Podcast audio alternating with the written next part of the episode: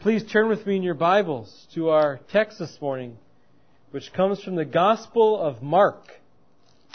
Mark chapter 1, as we'll be looking at verses 1 through 8 this morning.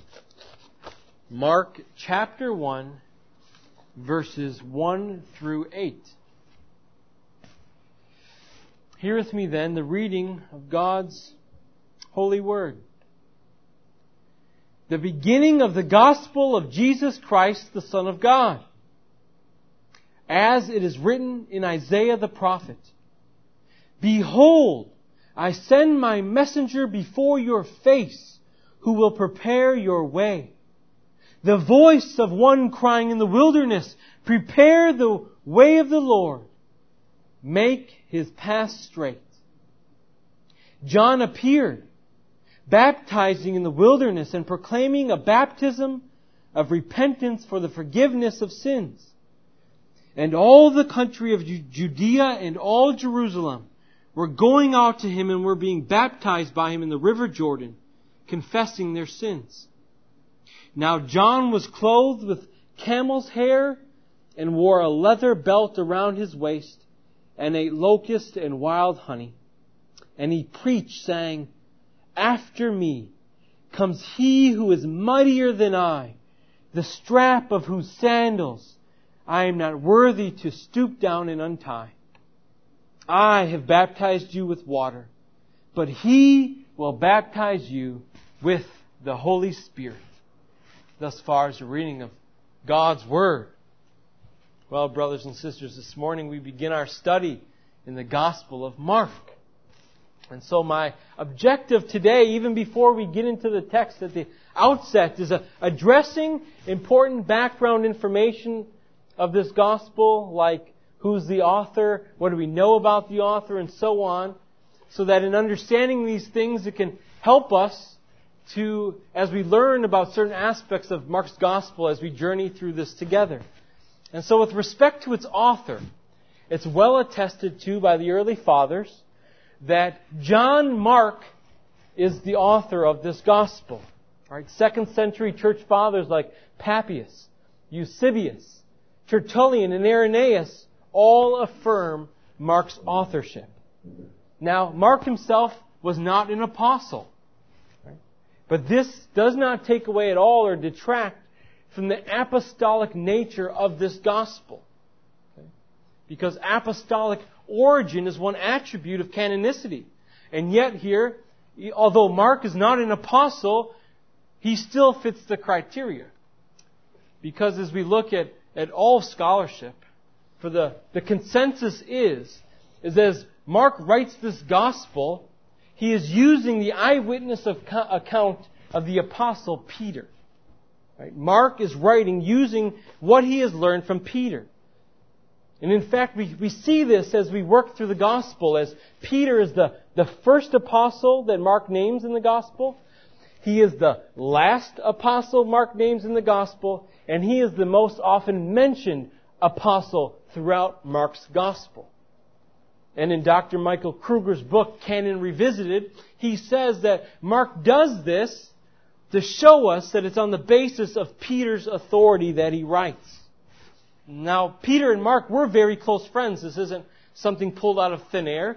In fact, Peter, at the end of his first epistle, says this. In chapter 5, verse 13, he says, She who is in Babylon, who is likewise chosen, sends you greetings, and so does Mark, my son. See, so there's no doubt that Mark and Peter spent a lot of, a lot of time together. Enough so that Peter would call Mark his son.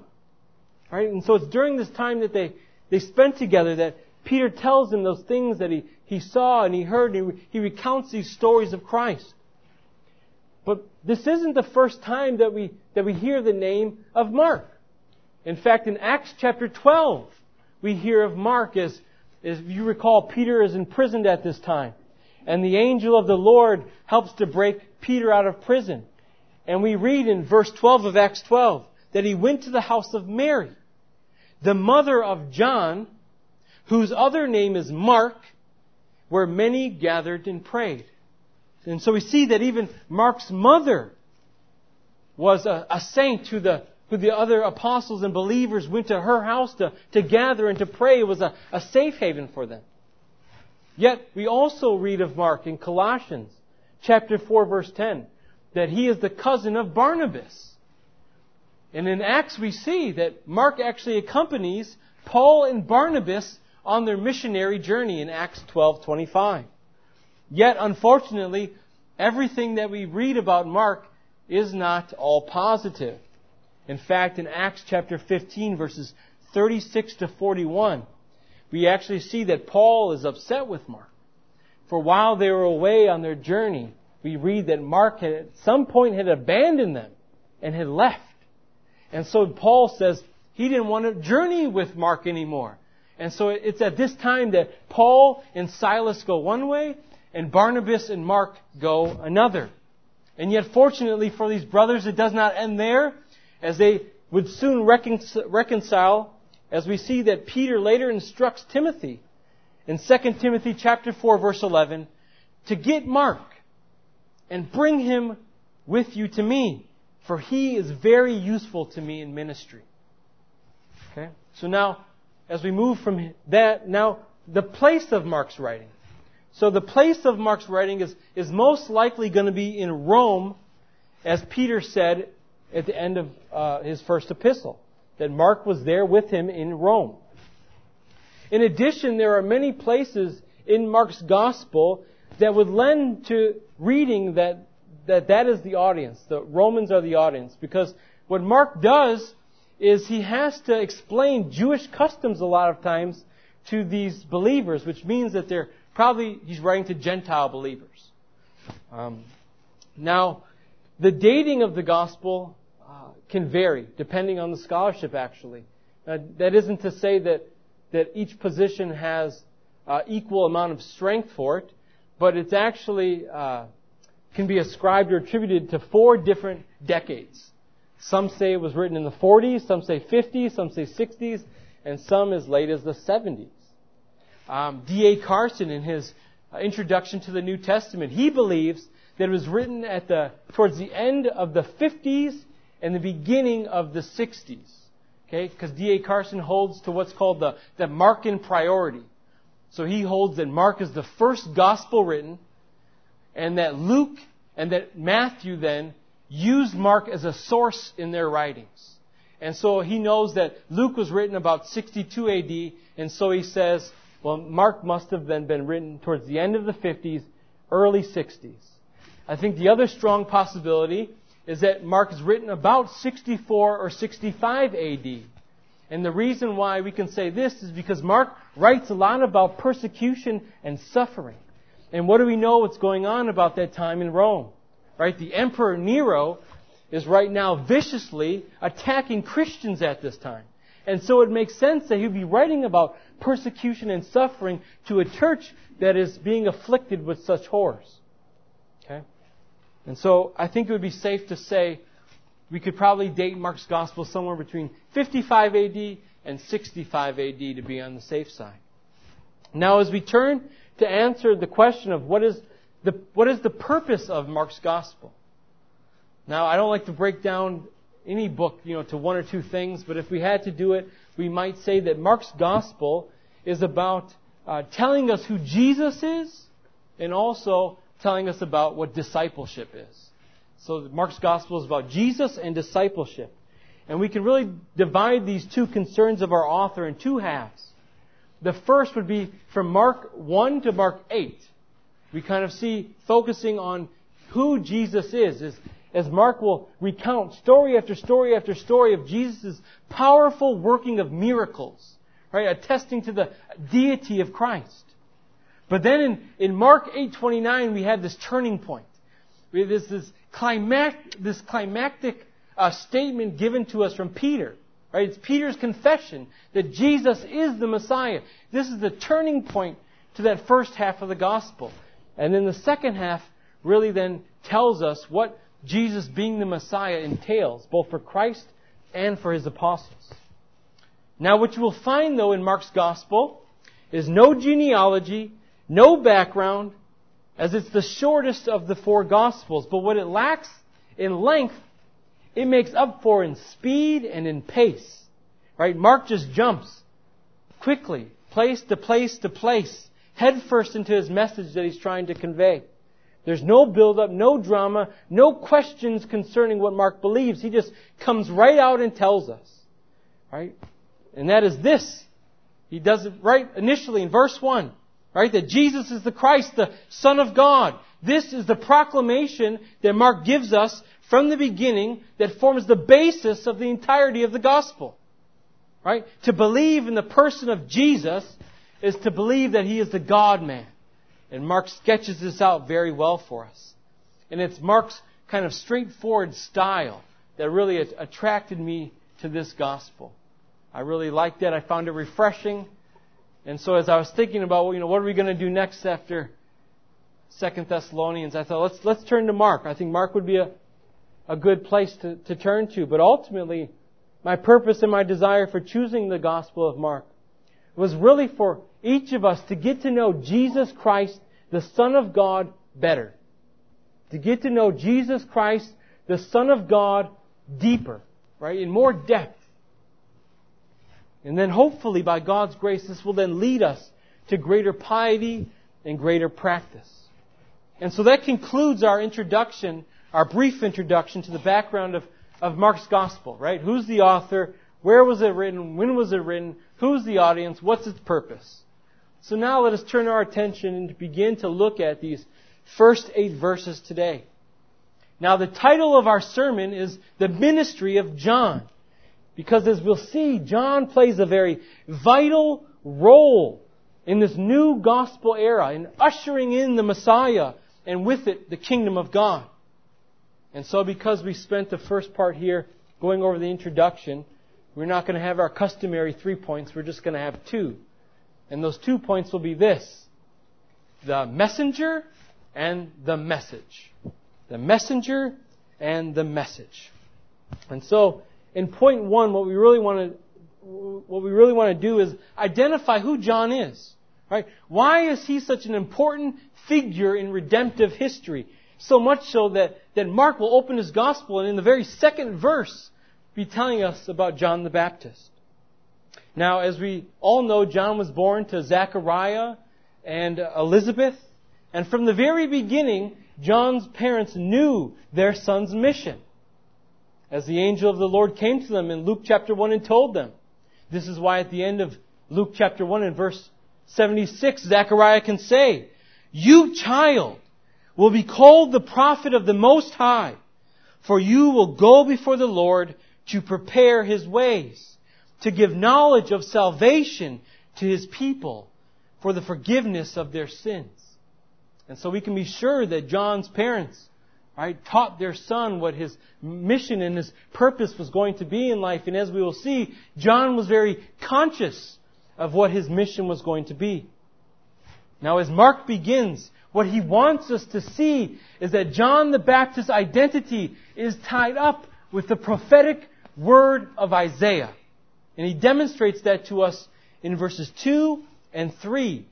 As Mark begins in verse 2 saying, As it is written in Isaiah the prophet. Now what's curious is that if you read this text, both of these verses don't come from Isaiah the prophet. Right? Uh, verse 2 comes from Malachi uh, chapter 3 verse 1 and verse 3 of Mark 1 3 comes from Isaiah chapter 40 verse 3. And so if someone comes to their Bible kind of disingenuous, wants to find troubles in scripture, they'll, they'll turn here and they'll say, see, look at that. The Bible's wrong. How can you say this is inspired by God? This is just men writing these words. Right? You can spend your lifetime looking at in Isaiah for verse 2, and you'll never find it. It's not there. And we probably know people like that. But anyone who comes to the scripture honestly, desiring to understand it, will be able to easily see that this is the way that ancient writers wrote. Mark isn't the only one to quote like this. We have Matthew in his gospel who quotes the exact same way. Well, they'll highlight the, the major prophet. They'll highlight the, the major verse that really uh, undergirds the point that they are trying to make. And that's what Mark's doing here. This is why he just points to the major prophet Isaiah. Right? And he quotes. It's not because Mark is ignorant of the Old Testament. And so Mark doesn't know what he's doing. He doesn't know where he's quoting from. No, in fact, Mark knows very well his Old Testament. And he knows it so well, that's why he quotes this. To demonstrate that its fulfillment is found in John the Baptist. And so I want us to quickly look at these, these two verses together. You can turn with me if you like, or you can just listen. The first is Malachi chapter 3 verse 1. Malachi chapter 3 verse 1. Now at this time, the Lord is angry with Israel in the first couple verses of Malachi. For their men were going off and marrying women who serve foreign gods, and the, the priests were offering polluted sacrifices before God. And so God is angry with them. But then we will read in verses in chapter 3 and chapter 4 this time of reversal. Well, God will come and He will heal Israel and judge its enemies. And so this is what we read then in Malachi chapter 3 verse 1. Behold, I will send my messenger, and he will prepare the way before me. And the Lord whom you seek will suddenly come to his temple. And the messenger of the covenant in whom you delight, behold, he is coming, says the Lord of hosts. Okay? So now turn with me to Isaiah chapter 40 verse 3. Isaiah chapter 40 verse 3. As this verse was viewed by the Jews as speaking of a time in which the exiled Israelites would once again regather in Jerusalem. And this is what we read in Isaiah chapter 40 verse 3. A voice cries in the wilderness, prepare the way of the Lord. Make straight in the desert a highway for God. Now there's a whole lot to unpack in this verse, but what Mark is telling his audience with regard to John is that John is the one who was prophesied of by both Malachi and Isaiah, John is the one who was to come and prepare the way of the Lord. And this is how John understood his own self. In the Gospel of John, chapter 1, verse 23, John is asked, Who is he? And his response is very telling. He says, I am the voice of the one crying in the wilderness, make straight the way of the Lord, as the prophet Isaiah said. You see, John sees his mission as being the messenger, as being a herald of the, of the gospel, of the proclamation of the gospel. But I want you to see something. In understanding John's mission, Mark is also telling us something about the identity of Jesus. In telling us about John's mission, Mark is also telling us something about the identity of Jesus. Now you have to understand in pagan culture, when a king was to go into a town, before he was to visit it, a messenger or a herald would go before the king to that city before the king arrived, and he would proclaim to the town, the king is coming, prepare yourselves for the king's arrival. They were to ready themselves for when the king was to come. They were ready to ready their city, ready themselves. And this is the same imagery now we have here in verses 2 and 3 of John. Right? This tells us John was sent forth by God for the very purpose of preparing people's hearts for King Jesus' arrival. That was John's mission from the womb. This is why John is such an important figure and why Mark brings him to us in verse 2. Because without the coming of John and the preparing the way of the Lord, Jesus the King could never have come. Right? John had to fulfill what Scripture spoke of. Right? Or else people would say, that can't be the true Messiah. Right? The, the Word of God is yet to be fulfilled. And yet, brothers and sisters, this also is a perfect example of the continuity between the Old Testament and the New Testament. I want us to see that as well. People like to break them in two. They like to treat the Old Covenant or the Old Testament as the scriptures to the Jews and the New Testament as the scriptures to the Christians. But this is not the way that any of the New Testament writers nor Jesus viewed both the Old and New Testaments. Right? The New Testament always interprets the Old Testament. It gives us its fullest meaning. It reveals to us its fullest meaning. And so I don't know about you, but I'm going to interpret the scriptures just like Jesus and his apostles did. And they see John as the fulfillment of the messenger who was to go before the Lord. Now what we also read about John is this in verse 6. Look with me there. Mark 1 verse 6. That John was clothed in camel's hair and wore a leather belt around his waist and ate locusts and wild honey. But here again, let us take note of the Old Testament reference that, that this is going back to, that this is pointing to. I want us to see how John fulfills this text as well. Turn with me, or you can just listen if you like to 2 Kings chapter 1 verse 8. 2 Kings chapter 1 verse 8.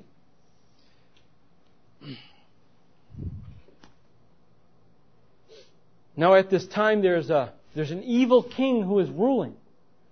And he sends some messengers to inquire about whether he will die or not. And the Lord of God comes uh, to Elijah at this time and he tells Elijah, go intercept those messengers. And I want you to tell them, yes, the king will die because he has gone after foreign gods. And when these messengers return to tell the king what Elijah said, the king asks, Who was this? And this is what we read in verse 8. He wore a garment of hair with a belt of leather about his waist. And he said, It is Elijah the Tishbite. That sounds a lot like what we just read, doesn't it, brothers and sisters? Right? You see today, Jews who reject that Jesus is the Messiah at the Passover meal will, will pour out five cups of wine. And they will only drink four of them and they will leave one not touched. And there are many reasons, but one of the reasons is because they are still waiting for Elijah to return. To herald in ultimate redemption and prepare the way of the Lord. They look to Malachi chapter 4 verse 5 for this. Just listen to me as I, as, as I re- recall this text to you here. Malachi 4 5. Behold, I will send you Elijah the prophet before the great and awesome day of the Lord comes. And he will turn the hearts of their fathers to their children, and the hearts of the children to their fathers, lest I come and strike the land with a decree of utter destruction. You see, because Elijah has yet to return, they say Jesus cannot be the Messiah. But Mark clearly identifies John the Baptist as Elijah who was to come. Not Elijah physically, but in the spirit of Elijah. Right? Mark says John fulfills the prophecy of Elijah's return. And this is exactly what the angel of the Lord tells John's parents in Luke chapter 1. Luke chapter 1 verse 16, the angel of the Lord says this about John the Baptist. And he will turn many of the children of Israel to the Lord their God. And will go before him in the spirit and power of Elijah. You see, so many people's unwillingness to accept Jesus as the Messiah is due to their inability to understand the Scriptures. Because they hold this stark contrast between the Testaments. But it's plain to the one who has ears. Jesus says in Matthew's Gospel, chapter 11 verse 13, For all the prophets and the law prophesied until John. And if you are willing to accept it, he is Elijah who is to come. He who has ears to hear, let him hear. You see, if you refuse to understand, and see how the New Testament interprets the Old, you'll still be looking for Elijah. You'll still be looking for the Messiah. You'll still be looking for a rebuilt temple. You'll still be looking for reestablished sacrifices. And you're going to miss out on the richness of what, in fact, Christ has done, tying both testaments beautifully together by His coming. You see, what was concealed in the old is now revealed to us in the new. Malachi is that last book of the Old Testament. And almost 400 years divides the two testaments. But as Mark opens up in his very first lines, he already brings these two testaments together seamlessly. Right? This is why nowhere in scripture does it contradict itself. Because they are one book about Christ and about His redemption that was to come. Christ has always been at the forefront of the scriptures. Perhaps veiled in the law and the prophets. But now with John, in breaks the new gospel state which the whole Old Testament pointed towards. And although God left His people for hundreds of years without a prophet, right? When God so sovereignly appointed in His time that new prophet to come, He called forth John the Baptist. And John received the word just like any prophet. He didn't go out and speak on his own accord. He received the word of the Lord and then he went out to proclaim this message. Alright, this is our first point. This is what I want us to understand.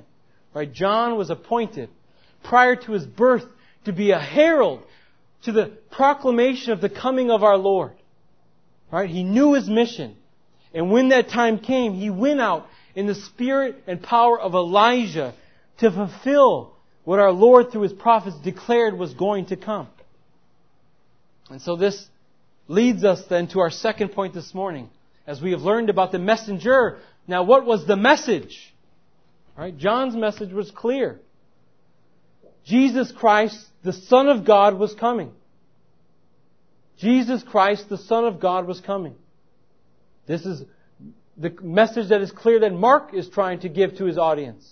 In verse 1, the beginning of the gospel of Jesus Christ, the Son of God. There was no hiding the purpose. And it is this one that John speaks about in verse 7 when he says, After me comes one who is mightier than I, the strap of whose sandal I am not worthy to stoop down and untie. You see, brothers and sisters, John himself was quite famous. As we read here in our text today, all of Jerusalem, all of Judea went out to see John. But what does John do? John deflects. He, don't, he wants no glory. He deflects to Christ because he knows who the message is about. It's not about John the Baptist. It's about Jesus Christ, the Son of God. And so he deflects. Because like Mark, John the Baptist is very familiar with the Old Testament. And just like he knew his own mission and his own purpose, he likewise knows the mission and the purpose of the one who was to come. And I want you to see this in Isaiah chapter 40 verse 3. As I said when we first looked at it, there's a lot to unpack there. We just looked at what that meant for John. But it has a much greater and deeper meaning than that as well. I'll read it one more time for us here, Isaiah chapter 40 verse 3. A voice in the wilderness cries, prepare the way of the Lord. Make straight in the desert a highway for our God. And remember, this is the same verse John quotes about who he identifies himself to be in John 1.23. That first half has to deal with John. But what does Isaiah say about the one who is to come? Who is John preparing the way for in Isaiah chapter 40 verse 3? It is God. It is God who John the Baptist is making straight a highway for in the desert. You see, Mark and John both understood that the one who was to come was divine. And this verse from Isaiah is thus taken and now applied to Jesus Christ. This is what the message is about. It is Jesus who is the Christ. And ladies and gentlemen, Christ isn't his last name. Right? It is Jesus who is the Messiah or the anointed one, who is also God, who John was declaring who was to come in human form in the person of Christ to save his people from their sins. This forms the basis of John's message. This is why then we find John described as doing two things as he was preparing the way of the Lord. And we read this in verse 4.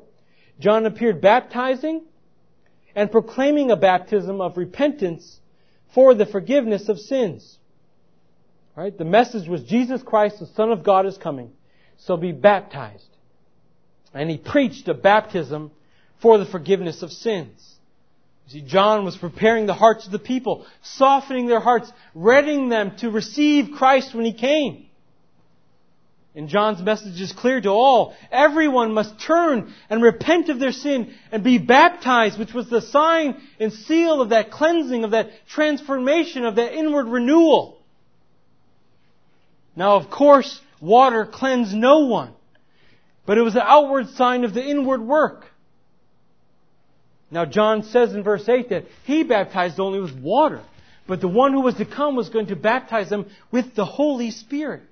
You see, John's message is the one who's to come is so infinitely superior to me that when he comes by his own authority, he is going to pour out his Holy Spirit upon all those who believe.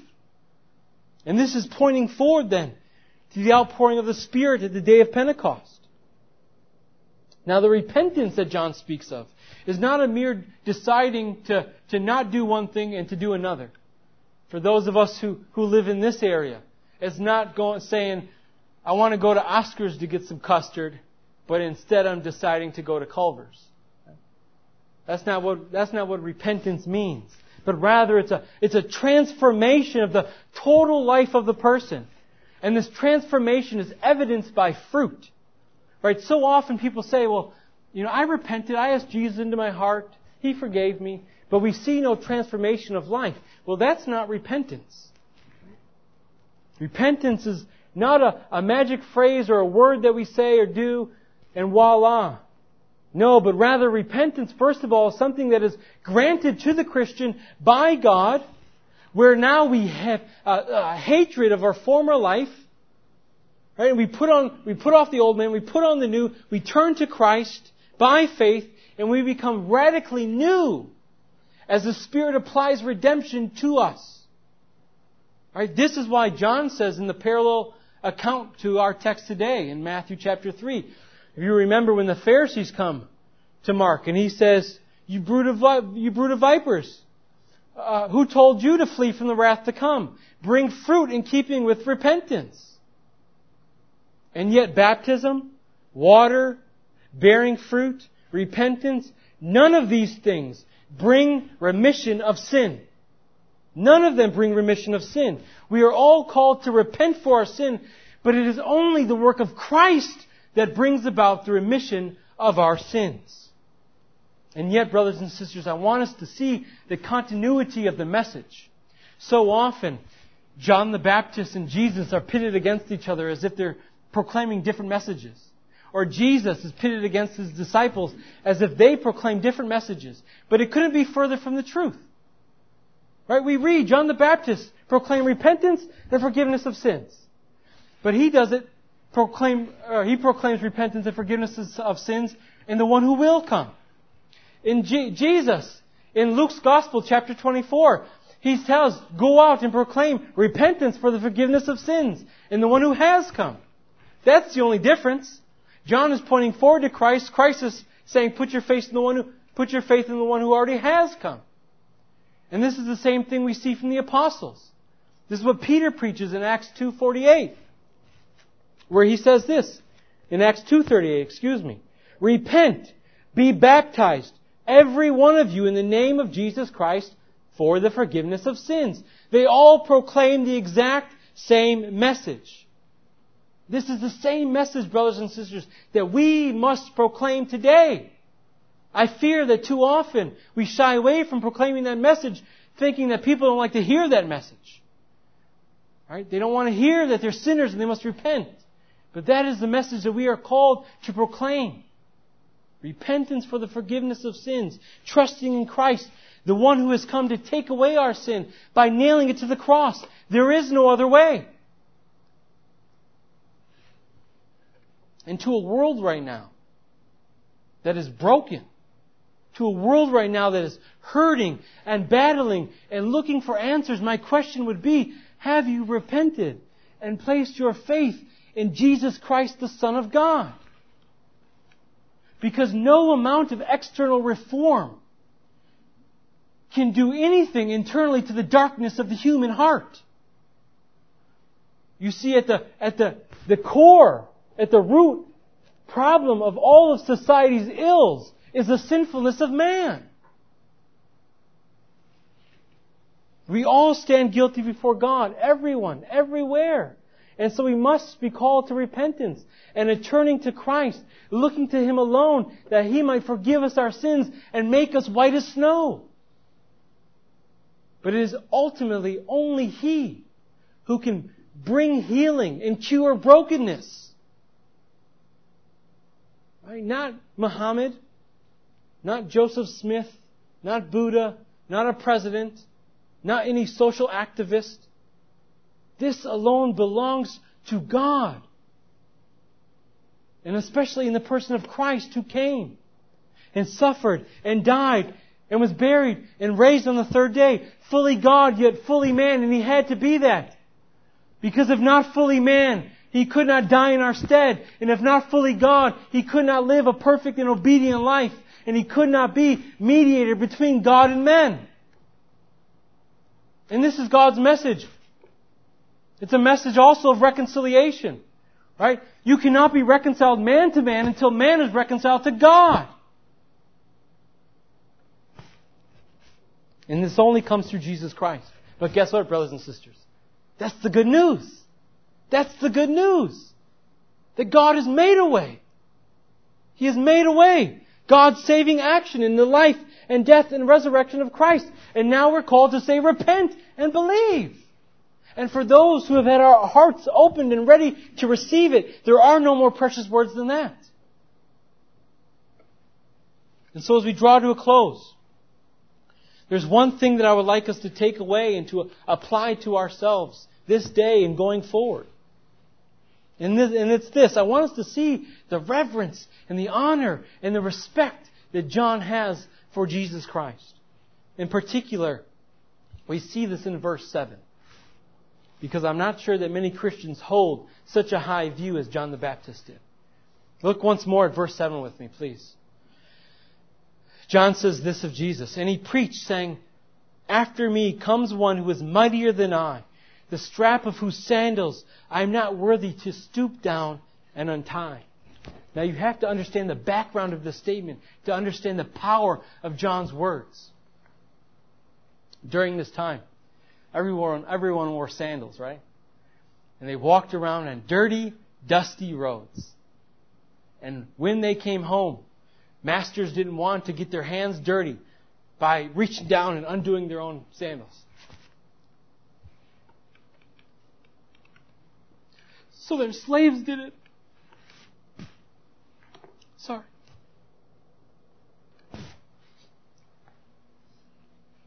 Their slaves did it for them. And John is saying, in comparison to Christ, I am worth less than a slave. That is how he viewed himself in comparison to Christ. And my question is this Is that how we view ourselves in comparison to Christ? I tend to think not. I tend to think not. I think too often Christians think of Christ like he's like he's their peer, like he's a, a good buddy who just lived a little better than us. Or we like to think of ourselves as so great that God just had to send His Son because we're so special and magnificent, and, and so He just had to send Him to die for us because He needed us so bad. Our hearts are so depraved. We so often think so highly of ourselves and so little of Christ. And so if there's anything that you take away from today, I want you to have the mind of John. Have the mind of John. Especially, don't overestimate yourself, especially in comparison to the perfect, sinless Lamb of God. And when we think about this, brothers and sisters, let us just stop. Let us humble ourselves. Consider it. And then in response, worship and praise and exalt His holy name. Please, if you will, bow your heads with me in prayer.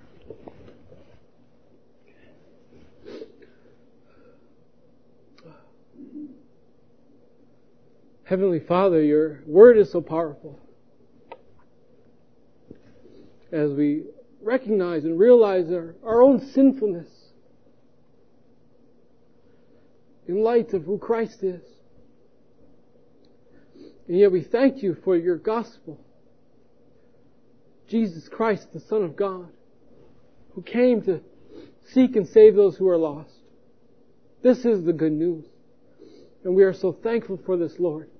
And we pray that you would remind us every day of the gospel that we need to hear. That you would give us right perspective of who we are apart from Christ and who we have been made now because of Christ. And so, Father, we come before you. We pray all this in Jesus' name. Amen.